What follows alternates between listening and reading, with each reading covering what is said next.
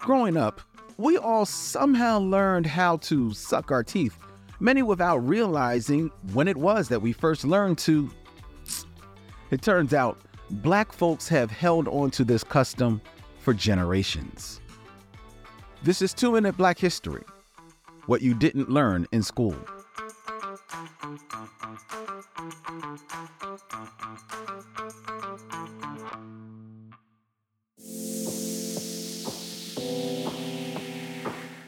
We've all heard it before. Don't suck your teeth at me. Or, who are you sucking your teeth at? Sucking teeth is so second nature to many of us that we likely don't remember when we first learned it. Where does it come from?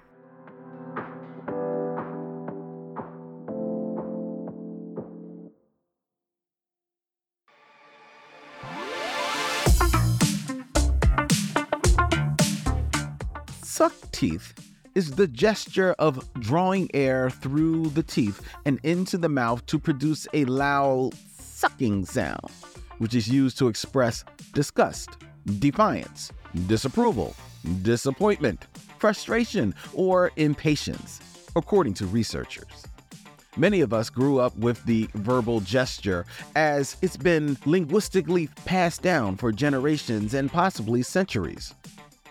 Sucking teeth is also called stoops in the Caribbean, siptu in Senegal, surantu in Mali, and in France.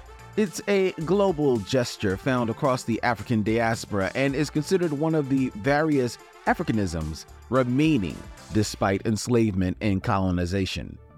In 2015, French schools moved to ban students from using the gesture.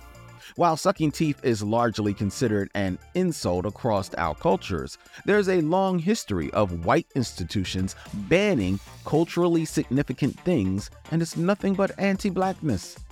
Despite our migrations worldwide, both by force and by choice, there are essential isms that we've kept close, and they're beautiful reminders of the expressive, creative, and innovative people we've always been. No, that's right. In order to move towards the future, you've got to look to the past.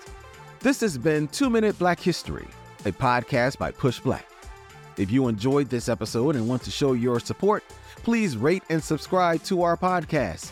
Together, let's celebrate and honor the legacy of Black history.